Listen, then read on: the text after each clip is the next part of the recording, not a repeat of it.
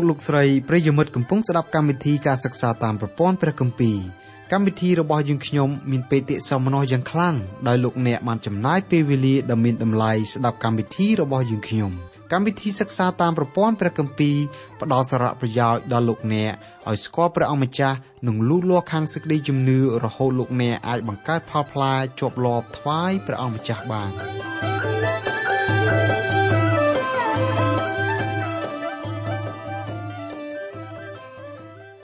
ចាអស់លោកលោកស្រីនិងបងប្អូនសួនភ្ងាជាទីស្រឡាញ់នៅក្នុងព្រះនាមនៃព្រះអង្គម្ចាស់ព្រះយេស៊ូវ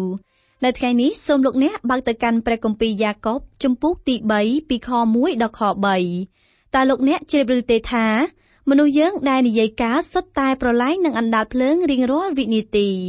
សំបីពេលយើងដេកលក់ជួនកាលយើងមកមើលឃើញជាអណ្ដាតភ្លើងក៏សឹងមានតើអណ្ដាតភ្លើងប្រភេទណាដែលមនុស្សកំពុងប្រឡែង អណ្ដាតភ្លើងនោះត្រជាក់ដូចទឹករលកដូចសម្ដីស្រដីចេញមកក្រៅស្ទើររកអ្វីមកព្រៀបពុំបានអណ្ដាតភ្លើងនោះសកបញ្ជាក់ថា យើងជាមនុស្សប្រភេទណា ជាមនុស្សចេះដឹងឬជាមនុស្សល្ងងខ្លៅជាមនុស្សអាចចូលទៅចិត្តបាន ឬជាមនុស្សមិនអាចយកខ្លួនទៅបៀតបានមនុស្សយើងឲ្យតែចេះនិយាយសុទ្ធតែមានអណ្ដាតភ្លើងទាំងអស់តើអណ្ដាតភ្លើងនោះគឺជាអ្វីអណ្ដាតភ្លើងនោះនៅឯណាក្នុងអវយវៈរបស់មនុស្ស ចាដើម្បីបញ្ជាក់សេចក្តីក្នុងមេរៀនរបស់យើងសូមលោកអ្នកបងប្អូនចង់ចិត្តទៅចំពោះព្រះជាម្ចាស់តាមរយៈការបកស្រាយពីកម្មវិធីរបស់យើងនៅថ្ងៃនេះព្រះគម្ពីរយ៉ាកុបចំពុក3ខ1ដល់ខ3នៅក្នុងចំពុក3យើងពិចារណាអំពីព្រះជាម្ចាស់បញ្ជាក់ជំនឿដោយការគ្រប់គ្រងអណ្ដាតក្នុងចំពុក3លោកយ៉ាកុបបរិយាយអំពីអតិពលដ៏ខ្លាំងក្លានៃអណ្ដាតបើតាមព្រះបន្ទូលរបស់ព្រះជាម្ចាស់ដែលសម្ដែងនៅក្នុងចំពុកនេះអណ្ដាត គឺជាអវយវៈមួយដែលមានឥទ្ធិពលយ៉ាងខ្លាំងមហិមានៅក្នុងជីវិតមនុស្សម្នាក់ម្នាក់យើងអាចដាក់ចំណងជើងព្រះគម្ពីរយ៉ាកុបចំពុក3ថាអណ្ដាតភ្លើងនរកលោកយ៉ាកុបធ្វើការបរិយាយព្រមទាំងបញ្យលយ៉ាងពិស្ដារពីចំណងជើងនេះតាក់ទងនឹងឥទ្ធិពលរបស់អណ្ដាតនៅក្នុងចំពុក3នេះតែម្ដងនៅក្នុងរយៈពេលប្រមាណជា10ឆ្នាំកន្លងទៅយើងតែងឮគេនិយាយយ៉ាងផុសផុលស្ដីអំពីសិទ្ធិសេរីភាពនៅក្នុងការនិយាយស្ដី ការជំរុញឲ្យមានសិទ្ធិនិយាយស្ដីជាការល្អសម្រាប់សង្គមក៏ប៉ុន្តែបើមិនចេះប្រើសិទ្ធិនិយាយស្ដីនោះការនិយាយស្ដីតាមបានបានគ្រាន់តែជាការលៀងខួរក្បាលម្យ៉ាងតែប៉ុណ្ណោះសិទ្ធិនិយាយស្ដីមិនមែនជាការនិយាយអ្វីតាមតែចិត្តនឹកឃើញនោះទេឥឡូវនេះដោយសារតែមានសិទ្ធិនិយាយស្ដីច្រើនហួសហេតុពេកយើងគួរគិតអំពីសិទ្ធិសម្រាប់ការពារអ្នកស្ដាប់ផងមនុស្សយើងគ្រប់រូបមានមាត់មួយត្រចៀកពីរយើងត្រូវមានសិទ្ធិ កុំឲ្យត្រចៀកយើងឮសម្ដីក្រោតក្រៀតរបស់អ្នកមានសិទ្ធិសេរីភាពក្នុងការនិយាយស្ដីហួសហេតុពេកដូច្នេះដើម្បីឲ្យមានតុល្យភាពរវាងអ្នកនិយាយហើយនិងអ្នកស្ដាប់យើងត្រូវមានសេរីភាពសម្រាប់អ្នកនិយាយហើយក៏ត្រូវមានសេរីភាពសម្រាប់អ្នកស្ដាប់ដែរអ្នកនិយាយមិនត្រូវចេះតែនិយាយតាមទំនើងចិត្តនឹកឃើញហើយអ្នកស្ដាប់ក៏ត្រូវមានសិទ្ធិស្ងប់ស្ងាត់មិនត្រូវចេះតែស្ដាប់ឮសំឡេងរំលោភបរិយាកាសមកដល់ត្រចៀកដែរនោះទេ ដើម្បីបែងចែកឲ្យអ្នកស្ដាប់មានសិទ្ធិមិនស្ដាប់អ្នកនិយាយត្រូវឃ្លុំអណ្ដាតខ្លួនព្រមទាំងត្រូវដាក់ព្រំដែនកុំឲ្យសំឡេងនិយាយឬការធ្វើឲ្យសំឡេងឮរំខានដល់អ្នកស្ដាប់តើត្រូវធ្វើយ៉ាងម៉េចដើម្បីឲ្យមានតុល្យភាពរវាងអ្នកនិយាយហើយនិងអ្នកស្ដាប់ជំពូក3បរិយាយ៉ាងពិស្ដារអំពីសិទ្ធិសេរីភាពនៃការនិយាយស្ដីនៅក្នុងក្របខ័ណ្ឌនៃព្រះបន្ទូលរបស់ព្រះជាម្ចាស់ពិតមែនហើយមនុស្សយើងត្រូវការនិយាយស្ដីប៉ុន្តែមិនត្រូវនិយាយស្ដីឲ្យហួសពីព្រំដែន ដែលព្រះជាម្ចាស់កំណត់ឲ្យបុគ្គលម្នាក់ម្នាក់អាចប្រើសម្ដីរបស់ខ្លួននោះទេយើងអាចឲ្យចំណងជើងគម្ពីរយ៉ាកុបមួយទៀតថាព្រះជាម្ចាស់ទ្រង់កត់ត្រាទុកនៅពាក្យសម្ដីរបស់យើងព្រះជាម្ចាស់មានសិទ្ធិកត់ត្រាទុកពាក្យសម្ដីដែលយើងនិយាយរាល់ថ្ងៃត្បិតព្រះអង្គស្ដាប់ឮពាក្យគ្រប់ម៉ាត់ដែលយើងសន្ទនាគ្នាទៅវិញទៅមកឬក៏យើងនិយាយម្នាក់ឯងផងព្រះអង្គមានសិទ្ធិតាំងពីទ្រង់បង្កើតមនុស្សដំបូងមកម្លេះ ដូច្នេះអ្វីៗដែលយើងនិយាយស្ដីគឺព្រះជាម្ចាស់មានសិទ្ធិកត់ត្រាទុកទាំងអស់ដាក់នៅក្នុងបញ្ជីរបស់ទ្រង់បើតាមការសិក្សាស្រាវជ្រាវគេឃើញថាមនុស្សម្នាក់និយាយយ៉ាងតិចបំផុត30000ម៉ាត់នៅក្នុងមួយថ្ងៃនៅក្នុងចំណោមអ្នកទាំងនោះខ្ញុំស្គាល់មនុស្សម្នាក់ឬក៏ពីរនាក់ដែលនិយាយច្រើនហួសហេតុជាងគេជាងឯងដែរការនិយាយស្ដី30000ម៉ាត់នៅក្នុងមួយថ្ងៃជាពាក្យច្រើនល្មមសម្រាប់យើងយកមកចងក្រងជាសភៅមួយក្បាល ដូច្នេះក្នុងមួយជីវិតរបស់យើងដែលរស់នៅលើផែនដីនេះ ពាក្យរបស់យើងអាចយកទៅចងក្រងជាសិភៅតម្កល់ទុកបានជាបណ្ណាល័យមួយយ៉ាងធំ នៅលើโลกនេះកម្រមានមនុស្សណាម្នាក់ដែលគេកត់សម្ដីរបស់បុគ្គលនោះគ្រប់ម៉ាត់ណាស់ប៉ុន្តែព្រះជាម្ចាស់ទ្រង់មានភារៈជាអ្នកកត់ត្រាទុកសម្ដីគ្រប់ម៉ាត់របស់មនុស្សគ្រប់គ្រប់គ្នាដែលបានពោលជារៀងរាល់ថ្ងៃព្រះជាម្ចាស់មានសិទ្ធិធ្វើការនោះត្បិតទ្រង់ជាព្រះអង្គដែលបង្កើតមនុស្សលោកយើងមក សិទ្ធិនិយាយស្ដីដែលមនុស្សយើងមានសប្តាហ៍គឺចាប់ផ្ដើមត្រឹមហេតុការមួយ ដែលកើតឡើងនៅសយនដ្ឋាននាទីក្រុង Berkeley រដ្ឋ California នៅក្នុងពេលនោះមានក្រុមសារព័ត៌មានជាច្រើនបានទាមទារសុំសិទ្ធិនិយាយស្ដីឲ្យបានទូលំទូលាយជាង គេធ្លាប់មានកន្លងមក សិទ្ធិនិយាយស្ដីរបស់គេបែរជាមិនបានបំរើផលប្រយោជន៍រួមទេគឺគ្រាន់តែបំរើមនុស្សមួយក្រុមដែលយល់ថាគេ មានសិទ្ធិនិយាយ អ្នកទាំងនោះគឺជាក្រុមបណ្ដាញសារព័ត៌មានដំណើរនោះគឺមិនគួរកើតឡើងយ៉ាងដូច្នោះទេពីព្រោះនៅក្នុងពេលដែលមនុស្សមួយចំនួនតូចមានសិទ្ធិនិយាយស្ដីមនុស្សជាច្រើនទៀតត្រូវទទួលនៅការបំផិតបំភ័យដោយសារការបញ្ចេញមតិជាសាធារណៈដំណើរនេះក៏រាប់ថាជាការមិនសមរម្យដែរត្បិតមនុស្សមួយចំនួនតូចមានសិទ្ធិនិយាយស្ដីឯមនុស្សភាគច្រើនត្រូវធ្វើគោធ្វើថ្លង់បញ្ហាដែលរាប់ថាជារឿងអកុសលគឺសប្តាហ៍នេះមានសិទ្ធិនិយាយស្ដី មិនមែនគ្រាន់តែប្រើនៅក្នុងចំណោមអ្នកធ្វើការនៅក្នុងបណ្ដាញសារព័ត៌មានទេសិទ្ធិនិយាយស្ដីច្រើនហួសហេតុពេកមានកើតឡើងនៅក្នុងក្រុមជំនុំតែម្ដងសិទ្ធិនិយាយស្ដីនៅក្នុងក្រុមជំនុំគឺជាការនិយាយដើមគ្នាហើយគ្រិស្តបរិស័ទដែលជាកូនរបស់ព្រះជាម្ចាស់គ្រប់រូបត្រូវធ្វើការប្រុងប្រយ័ត្នឲ្យមែនទែនដើម្បីកុំឲ្យរំលោភបំពានយកសិទ្ធិនិយាយស្ដីរបស់ខ្លួនទៅប្រើក្នុងការនិយាយដើមគេទៅវិញគម្ពីរយ៉ាកុបមានលក្ខណៈដូចគម្ពីរសុភាសិត ព្រះគម្ពីរទាំងពីរនេះសុទ្ធតែជាការព្រៀនប្រដៅនៅក្នុងមហាវិទ្យាល័យរបស់ព្រះជាម្ចាស់លោកយ៉ាកុបត្រូវជាចាងវាងនៃសាលានោះលោកមានការព្រួយបារម្ភយ៉ាងខ្លាំងចំពោះកូនរបស់ព្រះជាម្ចាស់ជាច្រើនរូបដែលប្រើអណ្ដាតបំពេញសិទ្ធិសេរីភាពរបស់ខ្លួនក៏ដូចជាបំពេញសេរីភាពរបស់អ្នកដទៃផងដែរកន្លងមកយើងឃើញព្រះជាម្ចាស់ទ្រង់បញ្ជាក់ជំនឿរបស់យើងដោយប្រើមធ្យោបាយជាច្រើនប្រភេទនៅក្នុងព្រះគម្ពីរយ៉ាកុបចំពុក3ព្រះអង្គបញ្ជាក់ជំនឿរបស់យើងដោយសារការប្រើអណ្ដាត យើងចាំបាច់ត្រូវតែធ្វើការពិចារណាដើម្បីដឹងថាតើអណ្ដាតរបស់យើងជាអណ្ដាតដែលបំពេញសិទ្ធិសេរីភាពខាងការនិយាយស្ដីមែនឬក៏មិនមែនដើម្បីធ្វើការសាកល្បងយើងត្រូវការយកអណ្ដាតរបស់យើងទៅភ្លក់នឹងព្រះបន្ទូលរបស់ព្រះជាម្ចាស់ព្រះគម្ពីរយ៉ាកុបចំពុក3លោកមិនបាននិយាយអំពីសារធាតុនៃអណ្ដាតទេគឺលោកនិយាយអំពីរបៀបគ្រប់គ្រងអណ្ដាតវិញ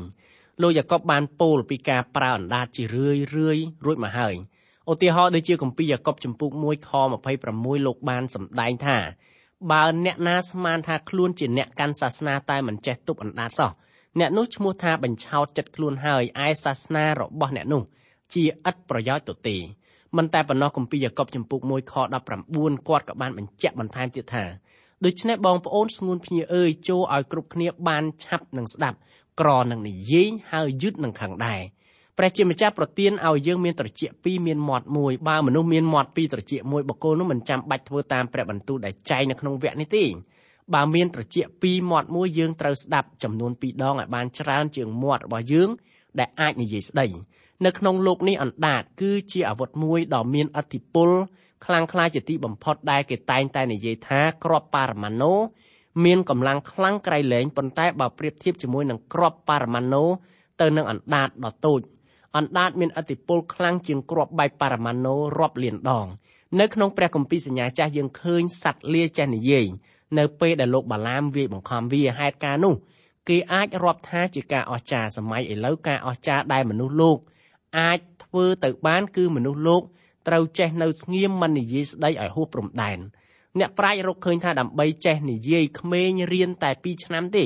ប៉ុន្តែបន្ទាប់ពីក្មេងនោះចេះនិយាយហើយគឺក្មេងនោះ ត្រូវប្រើរយៈពេល50ឆ្នាំដើម្បីរៀនកុំឲ្យចេះនិយាយវិញមានរឿងមួយទៀតដែលដំណើរពីបរិសម្នាក់អង្គុយស្ទូចត្រីក្បែរមាត់ស្ទឹងនៅទីនោះមានមនុស្សដើរលេងច្រើនបរិសនោះស្ទូចត្រីអស់មួយព្រឹកកុំឲ្យតែបានត្រីអីមួយក្បាលមកស៊ីសន្ទូចគាត់ជួនមានស្ត្រីពីរនាក់ដើរមកហើយកូនត្រីតូចមួយបានស៊ីសន្ទូចលោកលោកខំវត្តយ៉ាងខ្ញង់ហើយនៅផ្លែសន្ទូចឃើញមានកូនត្រីកន្ត្រប់ប៉ុនពីធ្នាប់ ពេលបរោះនោះកំពុងតែដោះត្រីស្ត្រីពីរនាក់និយាយទៅកាន់គ្នាទៅវិញទៅមកថាបរោះនេះចិត្តអាក្រក់ណាស់សូម្បីតែកូនត្រីតូចមួយហ្នឹងក៏មិនលើកលែងដែរបរោះនោះឆ្លើយតបដោយមិនងាកមើលទៅស្ត្រីទាំងពីរនោះទេថាបើកុំតែកូនត្រីកន្ត្រប់នេះបើកមាត់ស៊ីសន្ទូចរបស់ខ្ញុំម្លេះវាមិនជាប់យ៉ាងដូច្នោះនោះទេម្យ៉ាងទៀតក៏មានអ្នកនិពន្ធម្នាក់សរសេរពណ៌នាអំពីអណ្ដាតដែរថា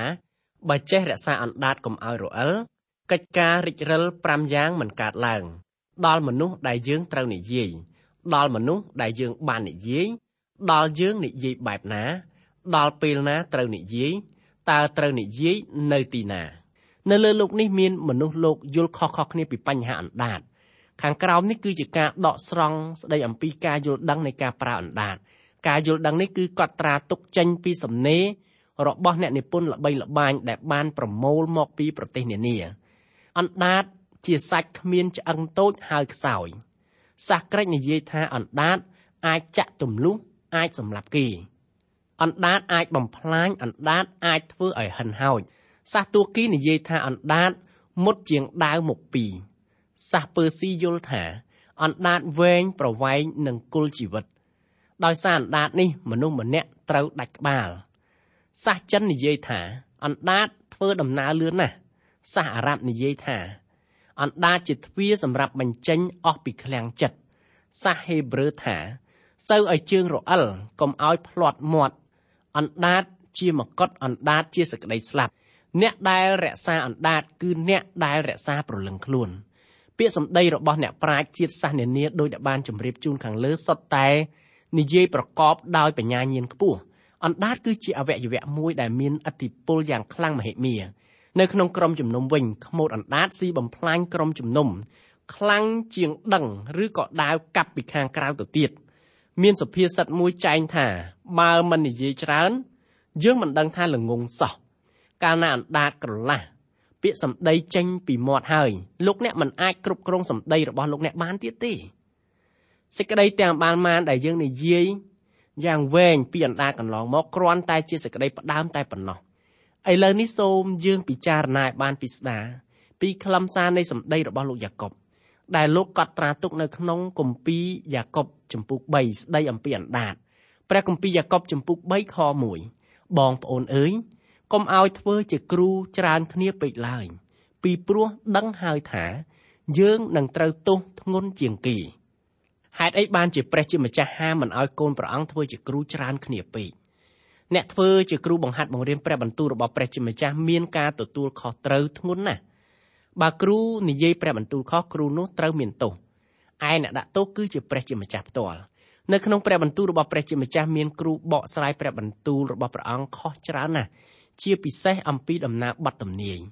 មនុស្សយើងងាយនឹងជឿឲ្យតែមនុស្សណានិយាយសមហេតុផលទោះខុសក៏ដោយការជឿលើអ្វីមួយខុសនាំឲ្យយើងមានគ្រោះថ្នាក់យ៉ាងខ្លាំង ចោះទម្រាំនិយាយព្រះបន្ទូលរបស់ព្រះជាម្ចាស់ខុសតើមិនត្រូវមានទោសធ្ងន់ជាងនិយាយពាក្យធម្មតាខុសទេឬអីកាលណាយើងមានភាពអវិជ្ជាព្រះបន្ទូលហើយយើងមិនអាចនិយាយព្រះបន្ទូលរបស់ព្រះជាម្ចាស់ឲ្យបានច្បាស់លាស់ដោយបំណងបហារតីរបស់ព្រះជាម្ចាស់ដែលមានចំពោះមនុស្សលោកទេកូនព្រះគ្រប់រូបមិនត្រូវចេះតែបកស្រាយព្រះបន្ទូលរបស់ព្រះជាម្ចាស់តាមតែទំនើងចិត្តនឹកឃើញជាដាច់ខាតយើងចាំបាច់ត្រូវយល់ព្រះបន្ទូលរបស់ព្រះជាម្ចាស់បានច្បាស់លាស់ទើបយើងអាចធ្វើការបង្ហាត់បង្រៀន ដល់អ្នកផងទាំងពួងបានបើយើងចេះតែបកស្រាយព្រះបន្ទូលរបស់ព្រះជាម្ចាស់មិនត្រឹមត្រូវគឺព្រះទ្រង់ជាអ្នកដាក់ទោសដល់យើងម្យ៉ាងទៀតព្រះជាម្ចាស់ដាក់ទោសធ្ងន់ដល់គ្រូអធិប្បាយព្រះបន្ទូលរបស់ទ្រង់ដោយសារបុគ្គលនោះមានកិរិយាអំនួតនិងក្រអឺតក្រទមមានបរិសម្នាក់ទទួលជឿព្រះយេស៊ូវតាមរយៈគ្រូអធិប្បាយដ៏ល្បីល្បាញមួយរូបបន្ទាប់ពីគាត់បានជឿដល់ព្រះហើយបរិសនោះតាំងខ្លួនធ្វើជាគ្រូបង្រៀនព្រះបន្ទូលភ្លាមតែម្ដង គ្រូដើមរបស់លោកបានហៅលោកឲ្យទៅទទួលការហ្វឹកហ្វឺនដើម្បីជួយបង្ហាត់បង្រៀនព្រះបន្ទូលរបស់ព្រះជាម្ចាស់បានត្រឹមត្រូវបរិសនោះបដិសេធមិនព្រមចោះចូលនឹងគ្រូដើមរបស់ខ្លួនទេបរិសនោះមិនមែនគ្រាន់តែមើលងាយគ្រូដើមរបស់ខ្លួនទេគឺគាត់ថែមទាំងដៀលថ្មេះដល់គ្រូដើមរបស់គាត់ទៀតផងអស់លោកអ្នកបងប្អូនហើយនៅក្នុងចំណោមគ្រិស្តបរិស័ទគ្មានជនណាម្នាក់អាចចេះព្រះបន្ទូលរបស់ព្រះជាម្ចាស់ឲ្យអស់អាសក្តីបានទេ ចំពោះ កម្មវិធីរបស់យើងខ្ញុំផ្ទាល់កាលណាយើងខ្ញុំរៀនព្រះបន្ទូលរបស់ព្រះជាម្ចាស់កាន់តែខ្លាំងគឺយើងមើលឃើញថា យើងខ្ញុំមានភាពល្ងងកាន់តែខ្លាំងដូច្នោះដែរមានទីបន្ទាល់ពីមិត្តភ័ក្តិរបស់យើងម្នាក់ដែលកំពុងតែរៀនយកថ្នាក់បណ្ឌិតខាងព្រះបន្ទូលគាត់បានរាយរាប់ថារៀនគម្ពីរកាន់តែច្រើន កាន់តែល្ងងទៅល្ងងទៅគាត់យល់ថាគាត់ល្ងងពីព្រោះពីដើមគាត់យល់ថាគាត់ចេះព្រះគម្ពីរអស់ហើយ អ្នកព្យាយាមសម្ភីសិក្សាព្រះបន្ទូលរបស់ព្រះជាម្ចាស់ព្រមទាំងអនុវត្តផងកម្រិតអវិជ្ជាព្រះបន្ទូលថយចុះមែនតែមិនមែនមានន័យថាគាត់ចេះអស់នោះទេចំពោះគ្រីស្ទបរិស័ទដែលមិនដែលព្យាយាមសម្ភីសិក្សាព្រះបន្ទូលរបស់ព្រះជាម្ចាស់ភាពអវិជ្ជមានព្រះបន្ទូលមានទំហំធំជាងភ្នំព្រះសុមេប៉ុន្តែពួកគាត់បែរជាយល់ថាគាត់ចេះអស់ទៅហើយគ្រូគង្វាលម្នាក់ទៀតបានធ្វើការកត់ចំណាំពីលោកម្នាក់ទើបនឹងចូលបម្រើព្រះអង្គ បុគ្គលនោះអួតអាងថាគាត់ចេះព្រះបន្ទូលរបស់ព្រះគ្មានសេះសល់អីទេលោកគ្រូនៅតំបន់នោះនាំគ្នាដាក់ឈ្មោះលោកគ្រូថ្មីនោះថា ជាព្រះត្រៃឯកទី4អណ្ដាតជាអវយវៈមានអតិពលខ្លាំងមហិមាអណ្ដាតធ្វើឲ្យមានគ្រោះថ្នាក់ខ្លាំងដល់មនុស្សលោកដូច្នេះហើយបានជាលោកយ៉ាកុបពោលថាបងប្អូនអើយកុំឲ្យធ្វើជាគ្រូច្រើនគ្នាពេក សូមលោកអ្នកមេត្តាកុំគិតងាយថាលោកអ្នកជឿព្រះអង្គភ្លាមលោកអ្នកអាចបង្ហាត់បង្រៀនព្រះបន្ទូលរបស់ព្រះជាម្ចាស់បានឯសោះពិសេសគឺគម្ពីរវិវរណៈនៅក្នុងឃ្លាដែលថាពីព្រោះដឹងហើយថាយើងនឹងត្រូវទោសធ្ងន់ជាងគេកូនរបស់ព្រះជាម្ចាស់គ្រប់រូបត្រូវដឹងខ្លួនឲ្យបានពិតប្រាកដថាព្រះជាម្ចាស់ធ្វើការជំនុំជម្រះដល់យើងដែលជាអ្នកបង្ហាត់បង្រៀនព្រះបន្ទូលរបស់ទ្រង់បើយើងបង្ហាត់បង្រៀនព្រះបន្ទូលរបស់ព្រះជាម្ចាស់ខុសព្រះអង្គពិតជាដាក់ទោសដល់យើងយ៉ាងធ្ងន់ បើទទួលឱកាសបានទូលំទូលាយនៅក្នុងការបង្ហាត់បង្រៀនព្រះបន្ទូលរបស់ព្រះជាម្ចាស់នោះការទទួលខុសត្រូវរបស់អស់លោកអ្នកបងប្អូនក៏ត្រូវមានកម្រិតកាន់តែខ្ពស់ហើយទូលំទូលាយផងដែរគ្រូគ្រប់រូបដែលបង្ហាត់បង្រៀនព្រះបន្ទូលរបស់ព្រះជាម្ចាស់ត្រូវមានការទទួលខុសត្រូវជាមួយនឹងព្រះជាម្ចាស់ដោយផ្ទាល់ព្រះគម្ពីរយ៉ាកុបចំពុក3ខ2ត្បិតយើងទាំងអស់គ្នាក៏ចំពុបជាញយញយដែរ បើអ្នកណាមិនបានចំពុបដោយពាក្យសម្ដីនោះជាមនុស្សគ្រប់លក្ខហើយដែលអាចនឹងទប់រូបកាយទាំងមូលបានដែរក្នុងឃ្លាដែលថាត្បិតយើងទាំងអស់គ្នាក៏ចំពុបជាញយញយដែរឃ្លានេះបញ្ជាក់យ៉ាងច្បាស់ថាមនុស្សគ្រប់គ្នាទោះជាគ្រូអធិប្បាយព្រះបន្ទូលរបស់ព្រះយ៉ាងចំណានក៏ដោយគង់តែលោកមានចំណុចខ្សោយរបស់លោកដែរយើងជាមនុស្សលោកគ្រប់រូបសិតតែជំពប់ជាញឹកញយជាទីបំផុតនៅក្នុងជីវិតរស់នៅពិសេសចំពោះចំណុចខ្សោយរបស់យើង ក្នុងឃ្លាដែលថាបើអ្នកណាមិនបានចំពប់ដោយពាក្យសម្ដីនោះជាមនុស្សគ្រប់លក្ខហើយពាក្យថាគ្រប់លក្ខមានន័យថាគ្រីស្ទបរិស័ទដែលមានភាពចាស់ទុំនៅក្នុងជំនឿប្រៀបឧបមាដូចជាកូនង៉ែតមួយរូបធំធាត់ឡើងទៅជាមនុស្សពេញវ័យហើយគ្រីស្ទបរិស័ទគ្រប់លក្ខគឺជាគ្រីស្ទបរិស័ទដែលមានភាពចាស់ទុំក្នុងជំនឿលើព្រះយេស៊ូវគ្រីស្ទដែរលោកយ៉ាកុបគាត់ពោលថាមនុស្សគ្រប់លក្ខហើយដែលអាចនឹងទប់រូបកាយទាំងមូលបាន គ្រីបរិស័ទគ្រប់លក្ខគឺគ្រីបរិស័ទដែលដឹងពេលដែលត្រូវនិយាយដឹងពេលដែលមិនត្រូវនិយាយបុគ្គលនោះអាចគ្រប់គ្រងខ្លួនឯងបានព្រមទាំងគ្រប់គ្រងជីវិតរស់នៅ បានយ៉ាងមានប្រសិទ្ធភាព អណ្ដាតញែកមនុស្សយើងឲ្យប្លែកពីសត្វសត្វស្វាក៏មានអណ្ដាតសត្វសេកក៏មានអណ្ដាតអណ្ដាតរបស់មនុស្សមានលក្ខណៈខុសពីអណ្ដាតសត្វអណ្ដាតរបស់មនុស្សអាចបញ្ចេញជាសម្លេងឲ្យយល់ពីខ្លួនឯង ព្រមទាំងអាចឲ្យអ្នកដតីទៀតយល់ពីអ្វីដែលយើងបាននិយាយដែរដូច្នេះអណ្ដាតដែលអាចបង្កើតជាសម្ដីបានអាចឲ្យគេវិនិច្ឆ័យដល់យើងថាយើងជាបុគ្គលប្រភេទណា អ្នកផងទាំងពួងវិនិច្ឆ័យយើងថាជាបុគ្គលបែបណាដោយសារអណ្ដាតដែលយើងនិយាយចេញជាសម្ដីឯសម្ដីរបស់យើងទៀតសោតគឺជាការសបបញ្ជាក់អំពីខ្លួនយើងថាយើង គឺជាបុគ្គលណាម្នាក់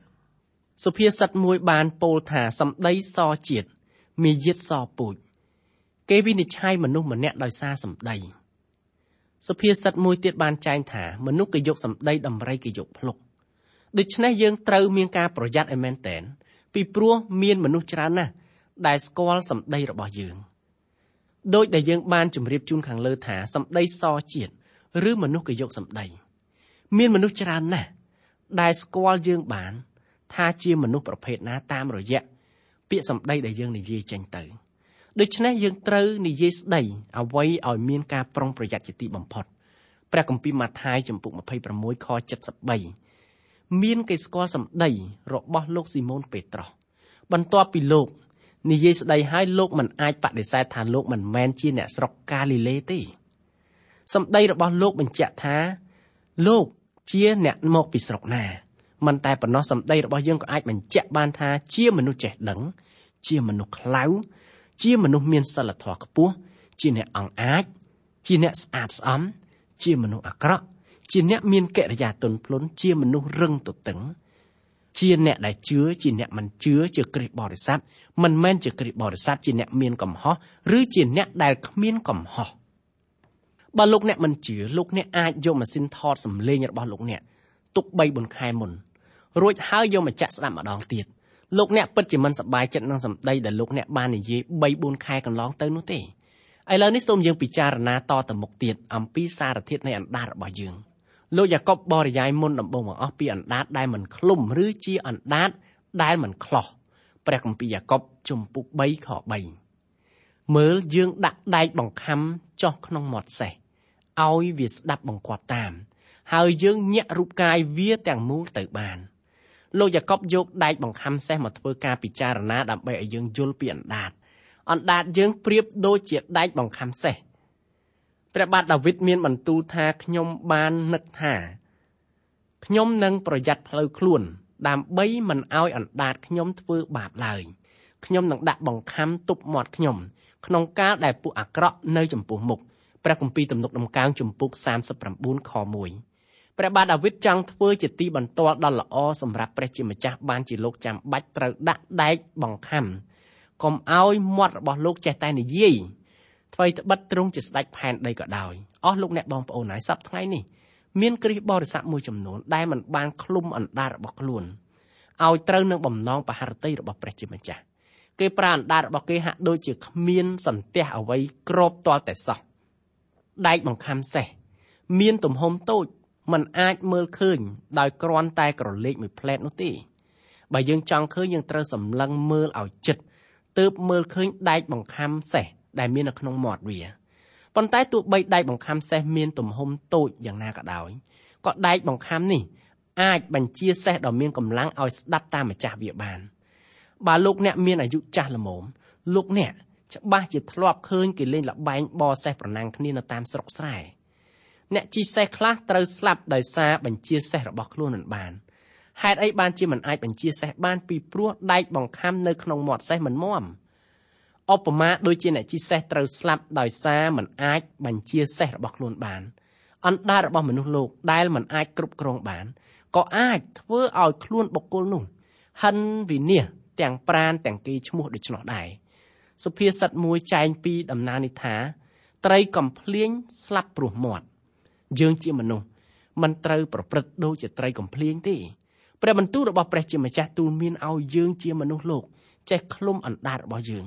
ដើម្បីកុំឲ្យអណ្ដាតយើងចេះតែក្រលាស់តាមតែចិត្តនឹកឃើញទោះបីអណ្ដាតជាអវយវៈគ្មានឆ្អឹងយើងត្រូវឃ្លុំឬក៏ខ្លោះវាទើបយើងអាចគ្រប់គ្រងវាបានពេលនេះយើងសូមស្លេះការសិក្សាកាន់ព្រះគម្ពីរយ៉ាកុបត្រឹមតែប៉ុណ្ណេះសិន ទម្រាំជួបគ្នាសាជាថ្មីម្ដងទៀតសូមព្រះជាម្ចាស់ប្រទានពរដ៏ធំឧត្តមដល់អស់លោកអ្នកបងប្អូន គ្រប់គ្រប់គ្នា